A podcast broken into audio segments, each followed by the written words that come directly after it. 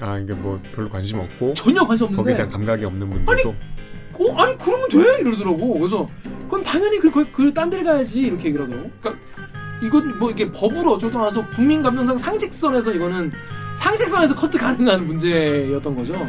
팩트에 대해서 대답을 내놔야 돼요. 나 그때 신고는 안 했지만 이거 줬다.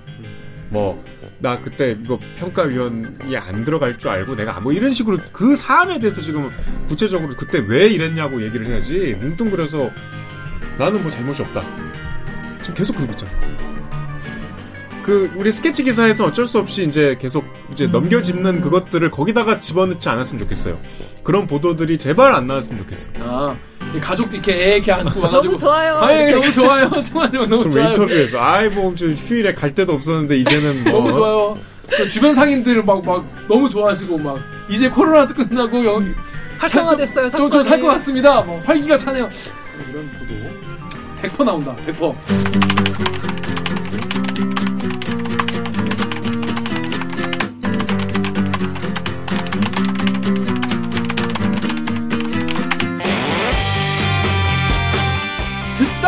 빠기치고 보다 보면 목이 막히는데 사이다 안 주는 본격 고구마 섭취 방송 저는 기자들! 기자들! 와이 좋았어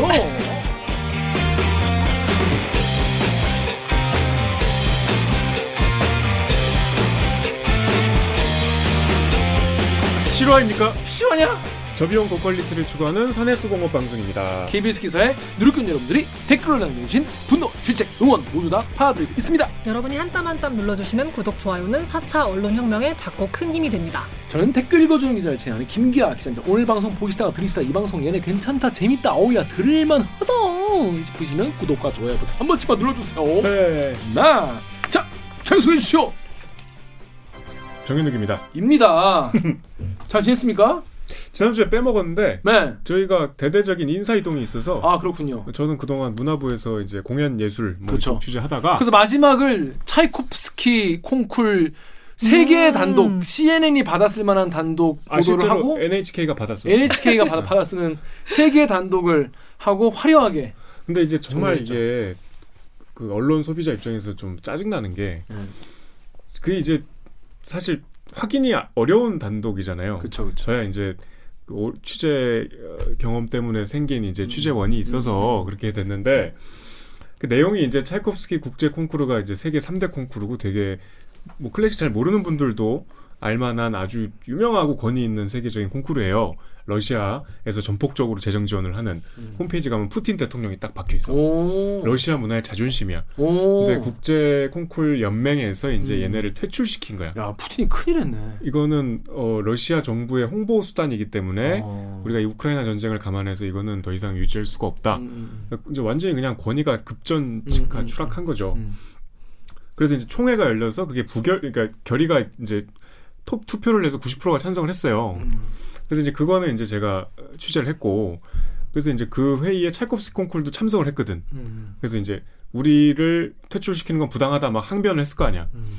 그러니까 이제 그 내용을 그대로 이렇게 받지 못했고 어떤 얘기를 했다는 걸 이제 전해 들었어요. 음. 그래서 제가 그거를 이제 영어니까 음. 가공을 해서 사무국 측에 국제 콩쿨 연맹 측에 이게 찰코스 콩쿨 이게 맞냐 음. 물어봐서 제가 이제 제 언어로 약간 쉽게 가공해서 썼거든요.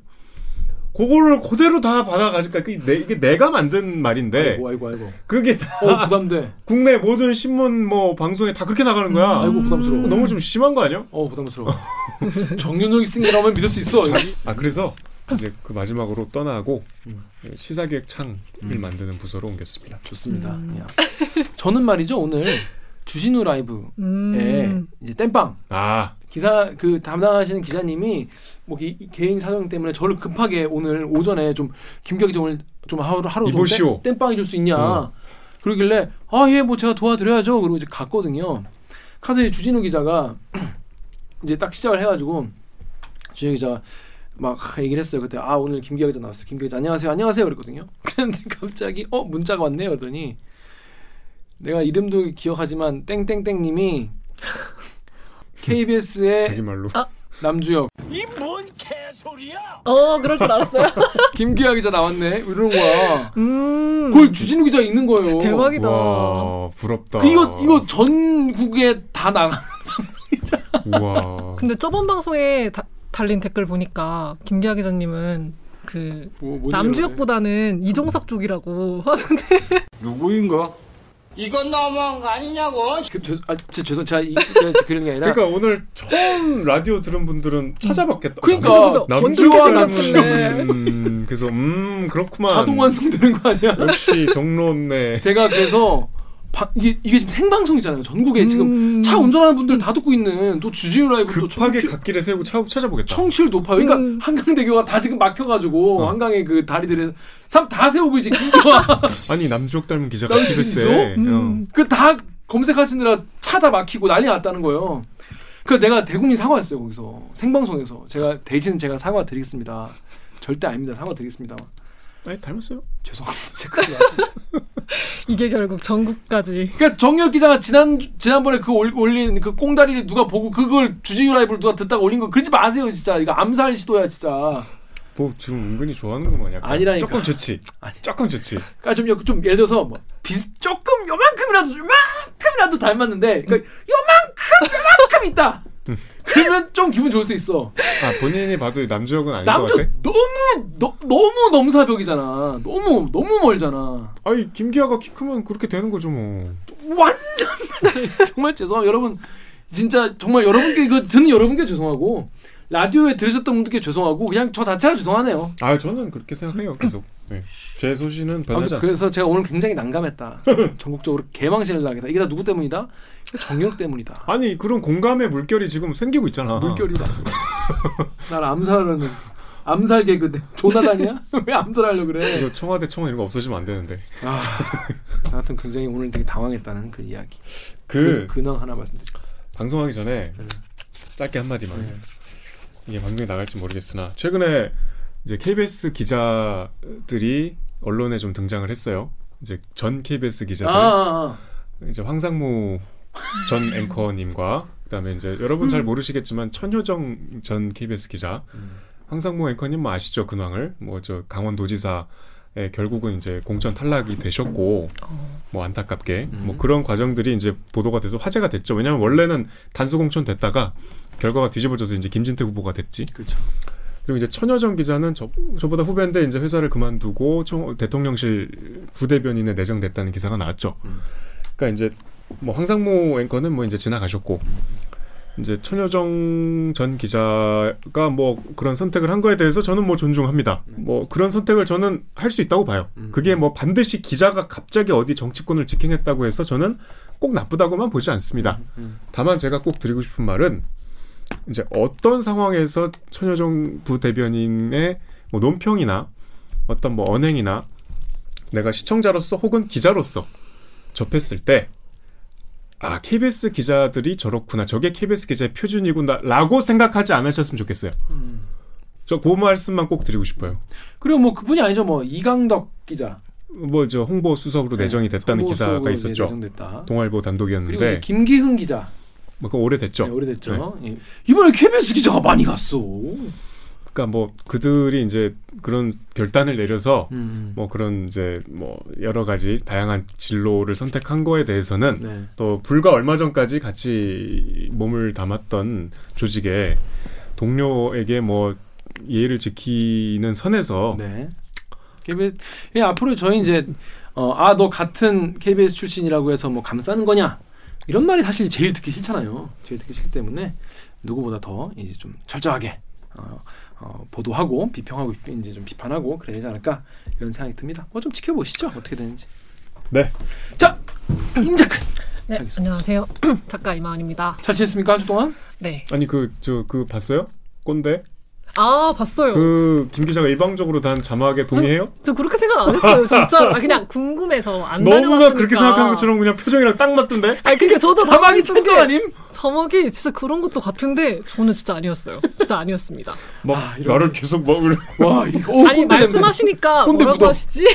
어 꼰대 묻는다. 어 답답해. 아. 아직도 몰라 이런 표정이었어. 뭐 여기다 CG로 레이저만 이제 나가면 완전히 딱 나를 경멸하는 그 자 그렇습니다. 저 저희 좀잘잘 한 주 동안 잘 지냈고요. 자 그럼 저희는 이제 로고 듣고 일부 그 뭐야 진짜 외람이 코너로 돌아오겠습니다. 로고 주세요. 나는 기레기가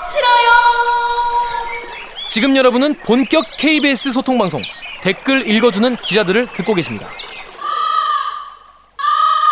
대듣기 영상보다 이 말을 탁 쳤더니 거북목이 해결되더라. 그왜 요즘에 인스타나 이런 데서 뭐 목 이렇게 하면 뭐 낫는다, 뭐, 뭐 거북목 치료 뭐 그런 거 많이 나오잖아요. 그거 필요 없습니다. 아, 이거 이렇게 해서 뒤로 가서. 아, 대듣기 보다가 깨달음에 야, 나 이걸 몰랐네. 야, 이런 게 있네. 하시면은 거북목에서 구독과 좋아요 꼭 해달라는 말씀 드리고 네. 자, 우리 첫 번째 코너 진짜 외람이 멋있는 외람이 많고 많지만 바로 내가 외람이 진짜 외람이. 자, 우리 KBS 혹은 타사의 외람된 기사를 소개해드리고 저희도 또 외람된 질문을 던져보는 진짜 외람의 코너 정렬 기자 네. 어떤 아이템 준비했습니까? 일단 오늘 세 개를 찾았는데요. 쭉쭉쭉 가죠 쭉쭉쭉. 어, 정호영 후보자 우리 지난주에도 잠깐 다뤘는데 네.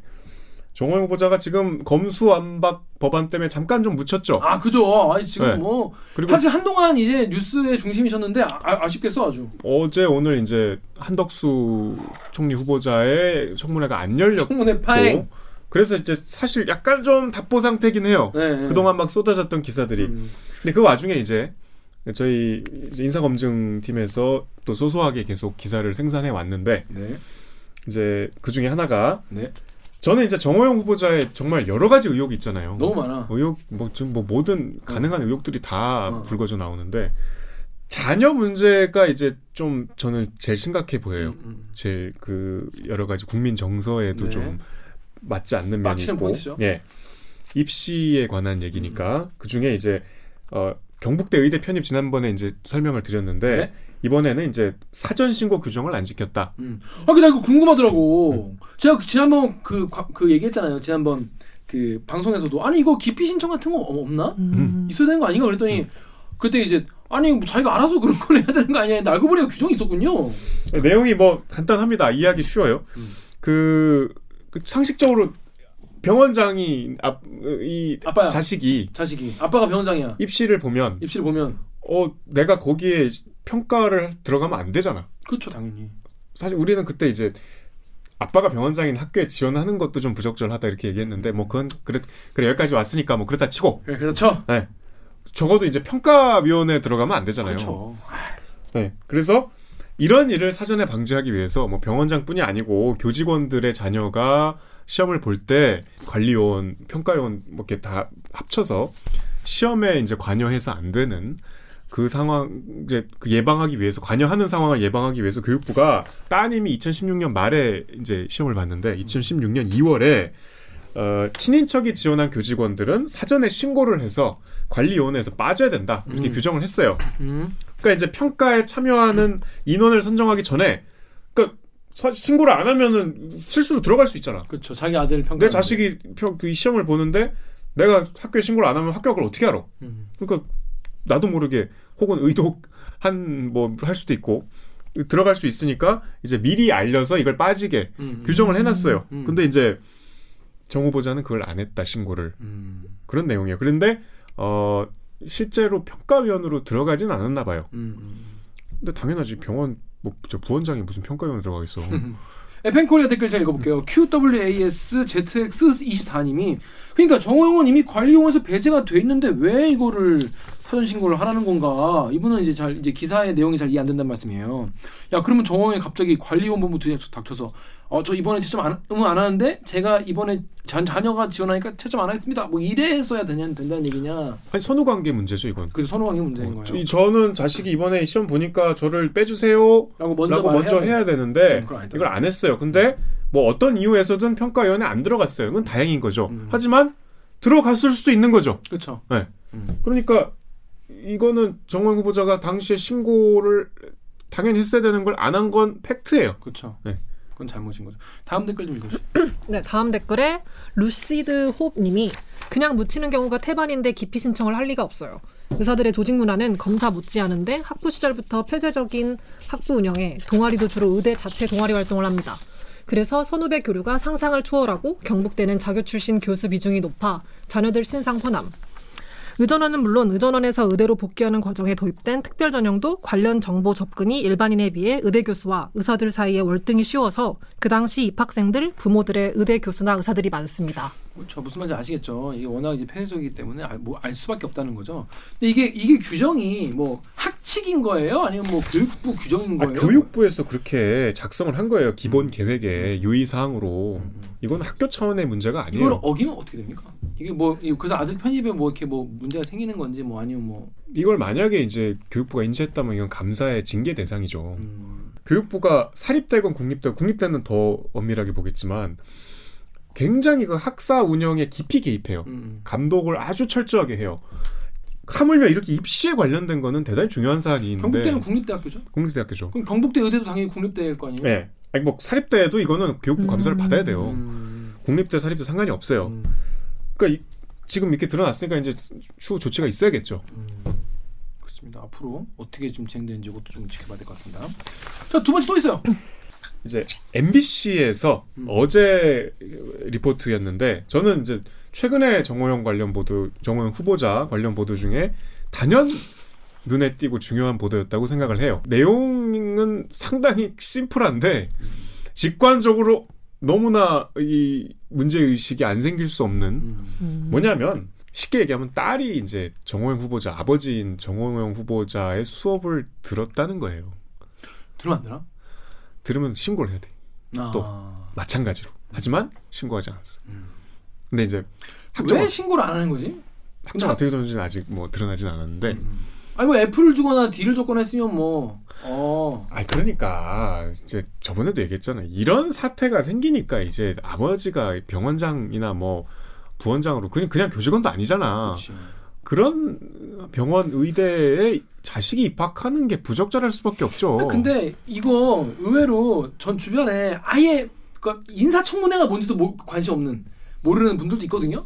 그런 사람들한테 얘기를 한번 해줬어요. 내가 이번에 대리께서 이런 거 하- 하는데 정호영이라는 사람이 있다. 근데 음. 그분이 경북대 의대 병원장일 때 딸 아들이 편입했다 했더니 깜짝 놀라더라고. 아 이게 뭐 별로 관심 없고 전혀 관심 없는데. 거기에 대한 감각이 없는 분들도 어 아니 그러면 돼 이러더라고. 그래서 그러니까 어느 지점에서 입학을 했다는 거에서 에, 아니, 어 입학했다는 것부터 음. 그 편입했다는 편입을 하게 했는데 그러니까 뭐 편입을 말하는 건 입학 입학도 얘는 이해가 안 된다는 거예요.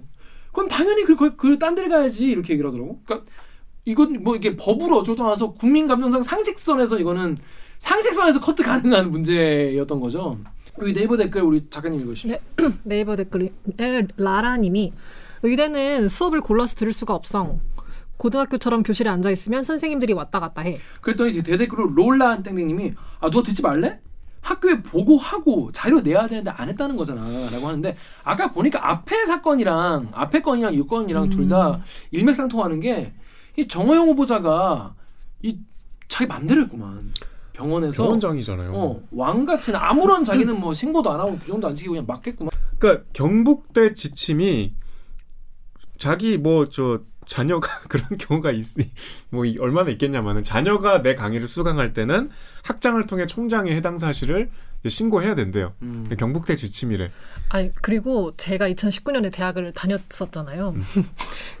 어리다고 자랑하는 그런데 그 수강 신청 공지가 딱 뜨면은 거기에 파일에 부모 수업 듣는 사람은 미리 신고해라 하고 파일을 올려줘요. 음. 저도 그거를 수강 신청 할 때마다 매번 봤을 정도로 되게 그냥 누구나 알 수 있는 그러니까 정호영 후보자는 당연히 문제고 음. 사실은 이, 이 상황에서 이 딸도 큰 문제예요. 음. 이거 당연히 본인이 신고를 했어야죠. 그럼 음. 부- 대학생은 뭐, 어, 뭐 미성년자예요? 그렇지 성인이지 본인이 성인이지. 판단해서 당연히, 당연히 자진 신고를 해야지. 음. 그뭐그 그런 과정이 뭐 우리가 지금 모르고 있을 수도 있죠. 음. 뭐뭐 이- 뭐 그런 일이 있었을 수도 있죠. 근데 지금 드러나진 않았으니까 나온 것만 보면 부녀가 학교 측에 전혀 알리지 않은 거예요. 음. 그리고 점수를 준 건 확실해요. 음. 학점을 줬어요. 음. 근데 그 학점이 뭐였냐는 지금 이제 취재가 안 됐어요. 음. 당연히 안 되지. 음. 개인의 성적이 어떻게 뭐 개인이 누가 알려주거나 학교에서 알려주 학교에서 그걸 어떻게 알려줘? 그렇죠. 그렇죠. 개인 정보니까 그것도 어. 줄수 없겠죠. 그러니까 이거 갖고서 의혹 뭐 팩트가 없다 이러면 안 돼요. 음. 어. 그치 팩트를 들고 와라. 장지현 비서실장 또 그러죠. 갑자기 그게 생각이 나서 그러니까 그래서 뭐 하여튼 뭐 지금까지도 자녀 강의 신고서 제출 계획 그 내역이 없다. 음. 이게 이제 경북대 답변이었나 봐요. 이 보도에 따르면 입장이 뭐라고요? 지금까지 자녀 강의 신고서 제출 내역이 없다. 음. 그러니까 내가 맞다는 거네. 내 수업에 그 들었다 이렇게 제출하지 않았다는 거죠. 음. 해명 있었습니까? 정우영 후보자 측. 해명은 뭐 없었어요. 그 뭐 저기 정 후보 그 경북대 해명만 나오고 그 해명이 아니에요. 이 기사에 경, 북대 해명은 그거 맞아요. 음, 그거 맞아요. 경북대는 이제 관련 사항을 뭐 결과에 따라 조치하겠다. 뭐 앞으로. 예, 뭐 하나만 아닌데. 그러니까 이것들은 다 정호영 후보자가 만약에 지금 후보자로 지명이 안 됐다면 밝혀지지 않았을 거 아니에요. 그렇죠. 네. 그렇죠.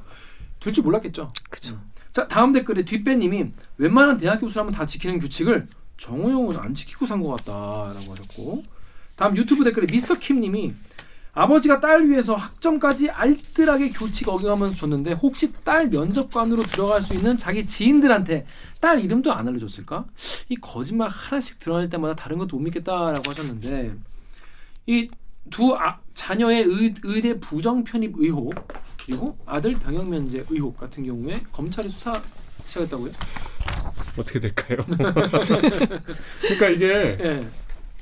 아 이게 자꾸 이렇게 언급하기 싫지만 이제 조민 씨 사- 상황을 계속 이제 소환할 수밖에 없는데 너무 다르지 않아요? 음. 이 이게 지금 이게 이 양상이 어 입시 비리로 엮을 수 없는 정도의 지금 거의 범죄 범죄. 이거 대단히 죄질이 안 좋은 거죠. 이게 사실이라면 지금 의혹이니까. 아 어느 정도 지금 의- 의혹이 아니라 사실로 드러난 부분이 있는 거잖아요. 근데 이제 지금. 정호영 후보자는 계속 내가 뭐 수사를 못 받을 이유가 없다. 들어와 들어와 이러고 있잖아요. 이거는 수사를 만약에 한다면 생각해 보세요. 점수를 확인해야 되고 당시에 그 실제로 그 점, 이렇게 점수와 이 연관 인과성도 확인해야 되고 뭐 여러 가지 지금 수사를 해도 확인하기 어려운 음. 왜냐하면 평가위원들이 입을 열어야 되고 우리 저번에 했던 구술 평가 볼 때 뭐 마지막 고사실에서 세 명이 다 20점씩 줬잖아요. 음. 그러면 20점을 내가 내가 그냥 줬다는데 어떡할 거야? 그거를 후보자랑 친분이 있는 뭐 논문 공저자거나 동문이어서 줬다 해도 내가 수사기관에서 나는 얘가 뭐 잘해서 줬다 이렇게 하면 어떻게 그걸 추궁할 거예요? 팩트에 대해서 대답을 내놔야 돼요. 음. 나 그때 신고는 안 했지만 이거 줬다. 음. 뭐 나 그때 이거 평가위원이 안 들어갈 줄 알고 내가 뭐 이런 식으로 그 사안에 대해서 지금 구체적으로 그때 왜 이랬냐고 얘기를 해야지 뭉뚱그려서 나는 뭐 잘못이 없다. 지금 계속 그러고 있잖아. 그래서 여러분 생각해 보십시오. 이게 우리가 이런 의혹을 왜 자꾸 제기하는 거냐면은 이렇게 자기가 병원장일 때 학교의 교칙이나 교육부의 지침을 이렇게 어기고 계속 하신 분이 만약에 보건복지부의 보건복지부 장관이 되시면 보건복지부에서 또 얼마나 이런 교칙과 이 그- 뭐 규칙을 많이 어기시지 않을까 이런 걱정이 되는 거예요. 우리 전, 전- 전 이제 뭐 걱정이 돼서 이런 뭐 얘기를 하는 거예요. 걱정이 돼서 안 그랬으면 좋겠다. 그래서 정호영 후보자 어, 앞으로 계속 더 지켜봐야 될 것 같고 예. 자 그러면 우리 다음 아이템 뭐죠? 이번 이건 이것도 디지털 기사인데요. 신지혜 기자. 네, 어, 우리 신재 기자가 네. 외교부에 갔어요. 네, 외교부에 가서 참 외람된 기사를 썼는데 그러니까 디지털 기사인데 이제 어, 공관 문제를 짚었어요. 우리 윤석열 당선자 당선인의 이제 당선인의 그 청와대에서 나와서 이제 관저를 어디로 정하냐. 처음에 음, 원래는 육군 참모총장 공관을 관저로 쓰겠다 했다가 음, 최근에 바뀌었죠. 음. 그 한남동 외교부 공관, 외교부 장관 공관. 그래서 어쨌든 한 달 만에 바뀌었어요. 그러니까 그게 뭐냐면 김건희 여사가 이제 가서 보고 둘러본 뒤, 어 여기로 하시죠. 그래가지고 여기로 정했다는 아니라고 하잖아. 내용의 기사가 있었는데 그건 이래, 이래. 오보다 오해다 그 점부터 정해졌다라고 하고 그 김건희 씨가 또 거기서 어 저기 저 나무 하- 나무 좀 자르죠. 배야겠다. 어 배야겠다 이런 말 아니래죠. 했다는. 근데 그것도 그 오보라고 허위 사실이라고 그랬죠. 허위 사실이다라고 얘기한 바가 있어요. 예, 허위 사실이겠죠. 그러니까 뭐 그거는 이제 차치하고 네. 어쨌든 공관을 지금 못 찾고 있는 건 팩트죠. 음. 아이씨 어디로 해 뭐 이러고 있는 거죠. 왜냐하면 지금 2주 남았는데 뭐 유력한 곳이 이제 외교부 장관의 공관이다. 네. 한남동에 있는 갑자기 바꿨다는 건데 이제 뭐 내용이 나온 지 며칠 됐어 뭐 다 아실 거예요. 외교부 네. 장관 공간이 굉장히 크대요. 이게 그냥 장관 공간이 아니고 네. 저는 이제 거길 가봤습니다. 오. 뭐 가봤어요? 외국 출발 때? 외국 출발 때 강경화 장관이 음. 출입 기자들 한번 외교 거기 초대를 해가지고 한번 식사를 한번 한 적 있어요. 거기 갔더니 그냥 이제 2층짜리 저택, 그러니까 굉장히 꾸불꾸불 올라가요. 꾸불꾸불 올라오면 이제 문 열리고 이제 그 저택 같은 게 2층짜리인가 이렇게 있어. 그리고 마당이 쫙 있고 안에 홀 같은 게 있, 어요 약간 천장 높은 홀. 왜냐면은 거기서 이제 파티 같은 걸 하는 거거든요. 근데 외교, 그러니까 외부의 그 이제 국빈 뭐 외부의 무슨 뭐뭐 뭐 장관이라든지 뭐 이런 분들 오시면은 사교 그러니까 외교는 외교는 기본적으로 사교를 하는 거니까 그러니까 친분을 쌓는 거니까 외교부 장관 공간이 외교 활동을 외교 재산이라서 무대예요. 예, 예. 쓰라고 주는 거예요. 그래서 주한 외교 사절이나 해외 주요 인사들이 이제 방한했을 때 행사를 여는 곳이에요. 네네네. 어 그래서 축구장 면적 두 배래요. 예, 그게 이제 그 거기도 있고 앞에 마당도 있고 그래가지고 거기서 이렇게 막 테이블 깔고 돌아다니면서 인사도 하고 얘기하고 이제 그럼 뭐 내빈이 오면 내빈만 옵니까? 내빈 수행원들이 수십 명 오잖아요. 그런 분들 다 들어와서 같이 이제 얘기하고 그러라고 이렇게 음. 공간이 있는 거죠 원래는. 그러니까 청와대 관저보다도 세 배나 넓대요. 네. 그러니까 그냥 일개 장관의 공간이 아니고 거의 행사장 행사장. 청와대 공간보다 세 배가 넓은 도대체 얼마나 넓은가요? 음. 2층에서 살고 1층에서는 주로 이제 그런 행사하고 그래요. 이제 거기를 뭐 들어가시겠다는 건데, 좋지 뭐 보기엔 뭐. 예. 어. 그러니까 뭐 내용은 이게 단데 어. 이제 근본적인 의무는 이거예요. 이 직접적으로 기사에 안 나오지만 지금 계속 비용 문제가 나오잖아요. 이동 그 청와대에서 나와갖고 그러면 여기로 들어가면 요런 이제 사이즈의 공간을 하나 더 만들어야 되잖아. 그렇죠. 외교부 장관 어서 박지원. 이, 이 행사를 하는 이, 이, 이 용도의 공간은 있어야 되잖아요. 그 비용은 어, 얼마냐고. 음. 그 아무도 지금 계산을 못 하잖아요. 이거 지금 한남동에 있는 이유가 거기 대사관저가 많으니까 네.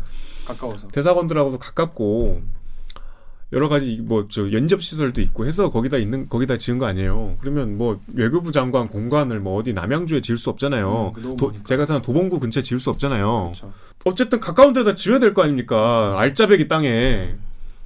도대체 그 비용은 얼마나 추산이 되는 거예요? 그건 근데 일단 서울에 지을 거 아니에요. 아니 서울이면 아니 서울 중에서도 아주 그- 서울에서도 한 가운데다가 교통이 좋은데 지어야 돼. 왜냐하면 차가 많이 왔다가 돈을 그 거기다 축구장 두 배 넓이 정도의 리셉션이 되는 집 먹고 사는 집. 어쨌든 지금 거기를 무리하게 나와서 지금 생기는 비용들이잖아요. 추산이 안 되는. 지금 뭐다 없어도 되는 일인데 왜 아니, 그- 모르겠어. 뭐 저기 그 당선인 어, 취임식 날도 신라 호텔 영빈관에서 뭐 행사한다면서. 네. 그래서 오늘 그게 이제 막 혈세 논란이 나오니까 그 대통령 취임식 그 박주선. 준비위원장이 박주선 전 의원이 이제 뭐 국회에서 통과시킨 비용이고 음. 어차피 청와대에서도 해, 해도 케이터링을 하기 때문에 대관 비용밖에 안 된다 그러는데 신라 호텔 영빈관 대관 비용이 뭐, 뭐 한두 푼입니까? 네이버 댓글 아까 네. MONN님이 네이버 댓글에 옮기려고 하는 집무실 옆에 아담한 관저 지어지네요. 구중궁궐 실어 청와대 나온다면서 외교위에 만든 축구장 두 배 넓은 곳으로 들어간다는 게 명분 안 맞네요. 이분 우시네요 또. 유유. 속상하셔서. 어, 네, SUMG님이 관저로 쓰겠다고 하루아침에 다른 기관들 건물 밀어내는 게 문제 아닙니까? 외교부 장관 공관은 어디로 갑니까 그럼? 국민들 눈에는 그저 조선시대 왕들 마냥 행궁 고르는 꼴로밖에 안 보입니다.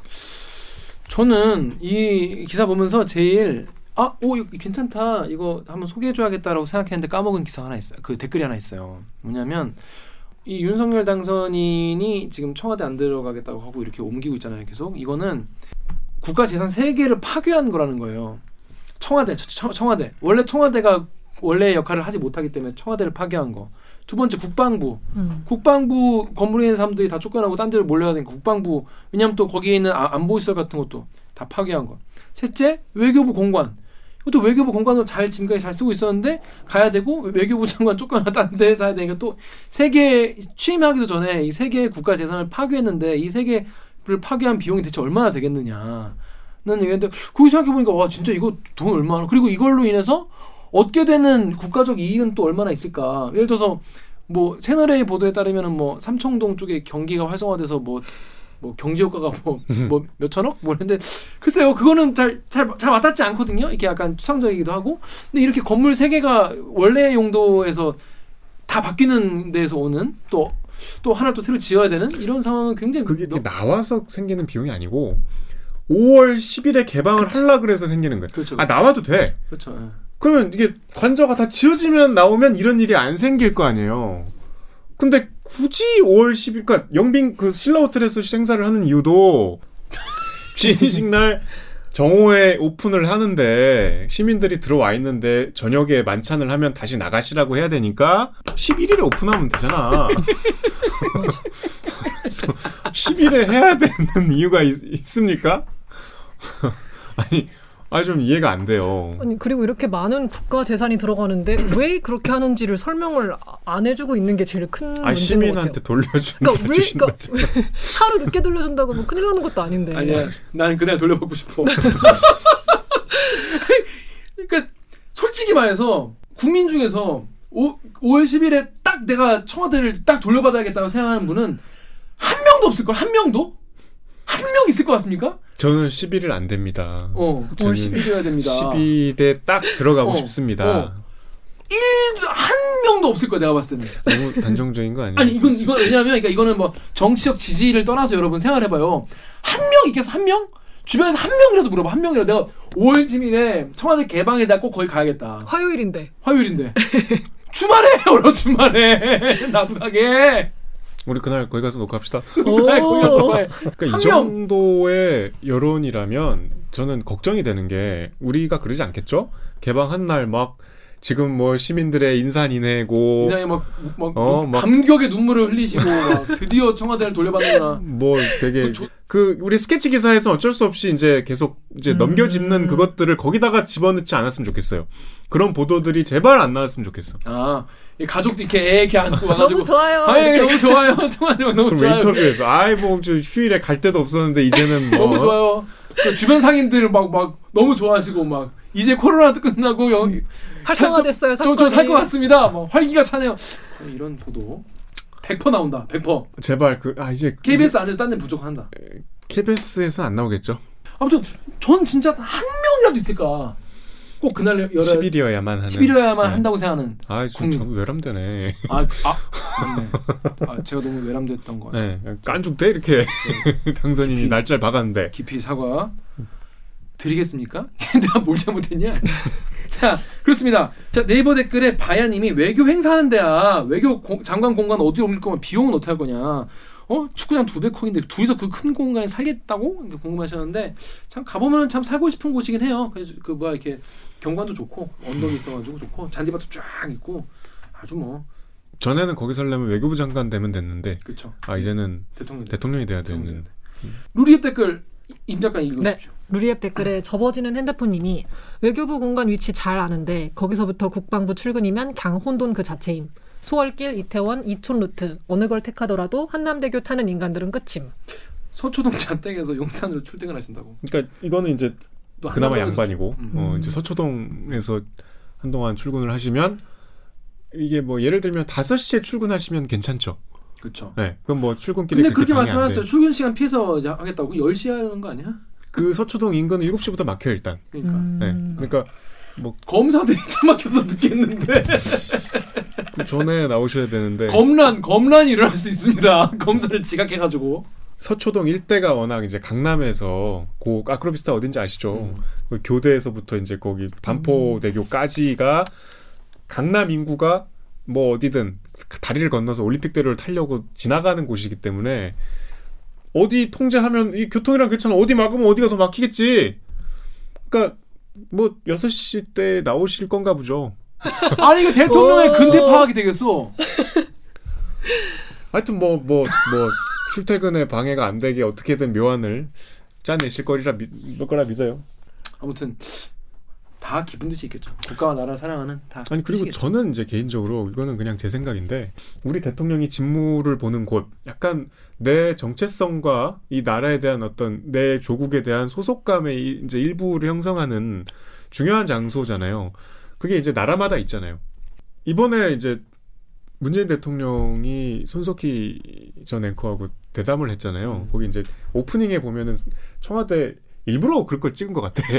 청와대를 되게 구석구석 보여주더라고. 음, 근데 상당히 그, 그 광화문 광장이 잘 보여. 음, 그래서 음. 집회를 하면 다 들린대요. 굉장히 탁 트인 옥상이 있더라고. 음, 거기서 다 이렇게 보여요. 음, 근데 어쨌든 그래도 멀지. 음. 그러니까 이제 그게 뭐 조금 너무 대통령이 머물기에는 부적절한 공간이라는 지적도 있죠. 음. 근데 어쨌든 그거를 아무런 이, 이 합의 없이 아니면 뭐 이렇게 의견 여론 수렴 절차 없이 이게 없어지는 거잖아. 음. 그게 순식간에 없어진다는 게 이게 뭔가 전통이 딱 끊기는 느낌이 그렇죠. 이게 정말 누가 그러라고 했나라는 생각은 들어요. 물론 대통령이 뭐 그렇게 결정을 했으니까 그렇게 되겠지만 대통령 아니야 아직 마음속에 대통령이 나오고 있어. 어, 대통령이 될 분이 음. 그렇게 그러니까 이게 어쨌든 대통령마다 공과가 있지만 대통령의 집무실이라는 장소는 그 상징적으로 그 공과 중에 공이 이제 어쨌든 우리 대한민국의 성장사 아니겠습니까? 음. 과도 역시 거기에 다 그대로 녹아 있는 거고 그 역사가 그냥 그대로 스며들어 있는 곳이 그냥 갑자기 없어지는 느낌이 상실감이 들어요. 자 그러면 다음 그 저, 여기까지 어, 외람 그 멋진 사람이 여기까지 하고요. 다음 2부에서는 아, 농담이었다고요. 이게 바로 혐오 표현입니다. 이 요즘 혐오 표현에 대한 일단 기준도 없고 이게 뭐 혐오 표현이라면 다 뭐 하면 안 되는 건지 아니면 이런 거는 뭐 몰랐는데 혐오 표현이었다는 건지 요즘에 너무 그런 얘기가 많아가지고 한번 싹 한번 정리하는 시간을 가져보려고 해요. 송, 송영국 기자와 함께 아는 만큼 보이는 뉴스 아만보 코너로 돌아오고 있습니다. 로고 주세요.